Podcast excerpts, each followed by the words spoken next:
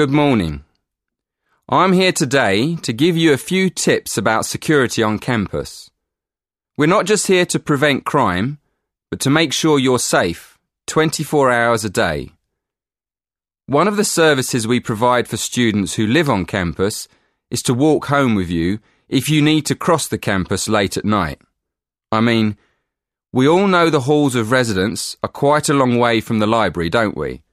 So, for example, if you've been studying in the library till late and you're nervous about going home alone, all you have to do is ring campus security on 3333 and we'll send someone to make sure you're safe. Okay? By the way, another important thing to remember is the campus emergency number. Uh, we all know the national emergency number in the UK is 999.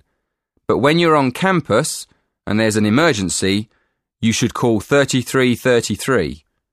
If you call 3333, you'll get through to our own staff right here on campus. They can react quickly and get to you faster than national services.